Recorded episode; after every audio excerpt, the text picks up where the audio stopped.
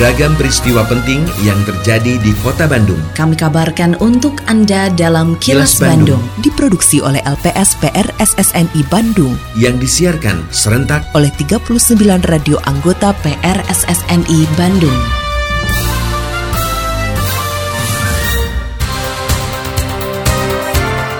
Sejumlah informasi aktual kami hadirkan untuk Anda dan inilah informasi utamanya.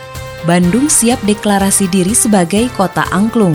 Persoalan sampah bisa menjadi bom waktu bagi kota Bandung. Sektor UMKM terbukti paling tahan terhadap pandemi. Saya, Santika Sari Sumantri, inilah kilas Bandung selengkapnya.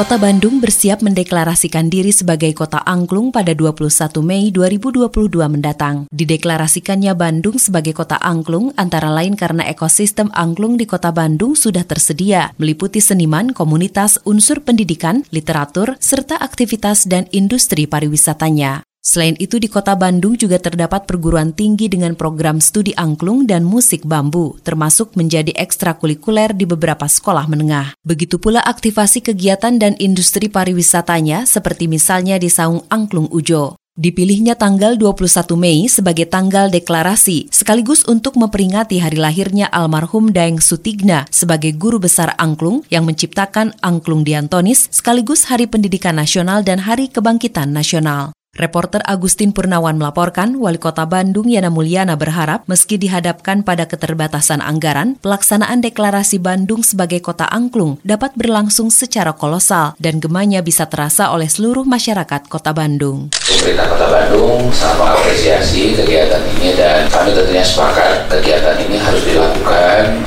tadi deklarasi di Bandung sebagai kota angklung. Karena memang faktanya adalah angklung memang besar dan berkembang di kota Bandung.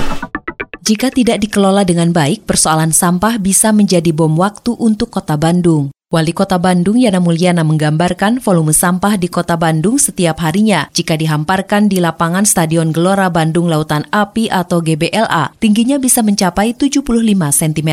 Reporter Agustin Purnawan melaporkan, menurut Yana, pemerintah kota Bandung sangat serius menyelesaikan masalah sampah dengan berbagai program, di antaranya mengurangi sampah di sumber dengan pengelolaan mandiri dan program Kang Pisman. Sampah itu sebetulnya buat kota Bandungnya bom waktu loh. Karena produksi sampah kota Bandung itu 1.500 ton sehari. Sampah itu kalau nggak dibuang, dihamparkan di GBLA, tingginya 75 cm sehari. Makanya harus kita menyelesaikan sampah di rumah kene. Metode mah banyak lah pengolahan sampah. Kan tiap daerah beda-beda. Oh. Kalau yang basah meren pasar, kan nggak bisa meren PLTS sama Oh, iya. ada dibakar meren udah basah. Iya. Harus itu mah karena organik. Ini ada sekarang metode black soldier fry teh. Itu jadi magot teh pakan ternak. Itu buat ayam, buat ikan. Ada teknologi jadi sejenis kayak batu bara, mengganti batu bara. Banyak lah teknologi-teknologi. Jadi tapi tinggal keinginan orang.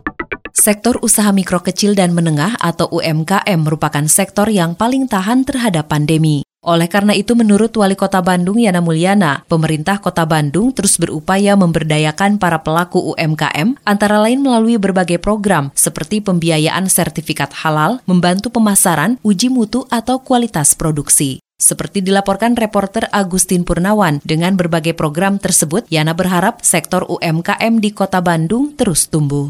Kota Bandung ini nggak punya sumber daya alam. Jadi Iya. kuncinya tadi Iya. pariwisata, Wisata, jasa, kuliner UMKM. apa gitu. Nah kita memang dorong. Kemarin waktu pandemi, alhamdulillah justru UMKM itu banyak yang tumbuh karena kita mah mendorong sok teman-teman yang punya keinginan, misalkan kuliner bikin keripik gitu ya kan. Sok kita pendampingan. Nanti kita kasih tahu packingnya kumaha, sertifikat halalnya kita bayarin, uji mutunya kita bayarin, pemasarannya kita bayarin. Nah itu alhamdulillah banyak yang udah jalan lah. Karena tadi UMKM mah memang yang paling tahan terhadap mau pandemi ataupun lu respon kan memang UMKM. Jadi memang Kota Bandung mah alhamdulillah luar biasa lah. kreativitasnya.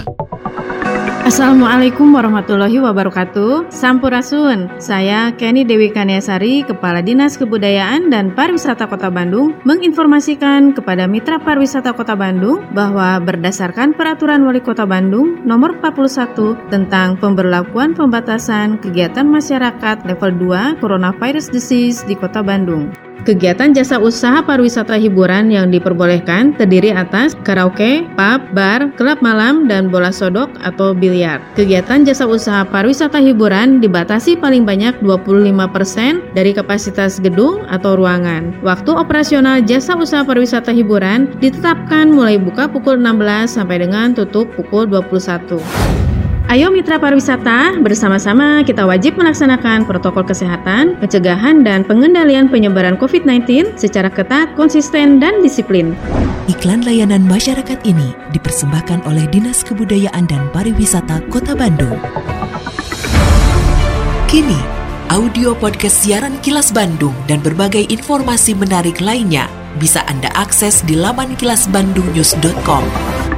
Dalam upaya memenuhi standar kesehatan masyarakat, pemerintah Provinsi Jawa Barat berencana membangun 30 rumah sakit baru yang tersebar di seluruh Jawa Barat. Gubernur Jawa Barat Ridwan Kamil mengakui, untuk mewujudkan rencana tersebut, pemerintah provinsi terkendala penyediaan lahan. Oleh karena itu, pihaknya menawarkan kerjasama kepada Kodam Tiga Siliwangi, sehingga lahan-lahan milik Kodam Tiga Siliwangi bisa dijadikan tempat untuk membangun rumah sakit tersebut. Saya menawarkan kerjasama, kami dalam rangka membangun lagi rumah sakit-rumah sakit, kita butuh tanah-tanah negara atau tanah-tanah di lingkungan militer yang bisa dikerjasamakan untuk kepentingan indeks rasio kesehatan Jawa Barat.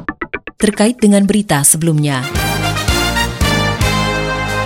Menyikapi tawaran kerjasama yang ditawarkan oleh pemerintah Provinsi Jawa Barat, Pangdam 3 Siliwangi, Mayor Jenderal Kunto Arif Wibowo mengatakan pihaknya mencoba menyelaraskan kebutuhan pemerintah Provinsi Jawa Barat dengan kebutuhan organisasi militer. Menurutnya ada beberapa aset milik Kodam 3 Siliwangi yang kemungkinan bisa dilakukan kerjasama, terlebih hal tersebut untuk kepentingan pelayanan kesehatan bagi masyarakat dan prajurit Siliwangi beserta keluarganya. Seperti dilaporkan reporter Yudi Dirgantara, Pangdam menegaskan untuk merealisasikan kerjasama, pihaknya akan menyampaikan terlebih dahulu rencana tersebut kepada pimpinan tinggi TNI Angkatan Darat juga Panglima TNI. Masalah aset dan prioritas pengembangan rumah sakit yang ada di wilayah Jawa Barat, kita mencoba mengakselerasikan kebutuhan pemerintahan daerah juga dengan kepentingan pengembangan organisasi militer. Kita ada beberapa aset yang mungkin bisa dikerjasamakan juga akan kita usulkan kepada pimpinan. Pada prinsipnya kita semua mencoba untuk membantu.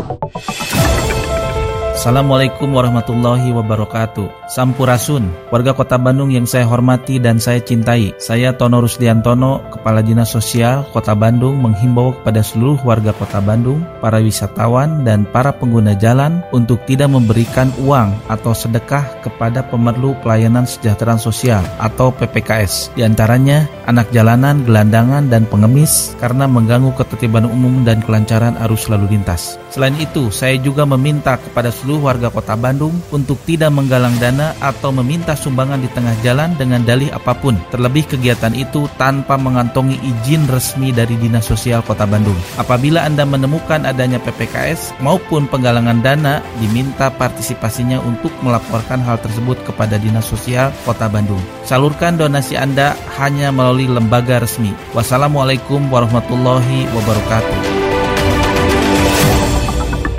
Lindungi diri, keluarga, dan orang sekitar dari COVID-19 dengan selalu memakai masker, mencuci tangan dan menjaga jarak, juga mengurangi mobilitas serta menghindari kerumunan. Patuhi protokol kesehatan di masa adaptasi kebiasaan baru untuk mencegah penularan virus corona. Terima kasih Anda telah menyimak Kilas Bandung yang diproduksi oleh LPSPR SSNI Bandung.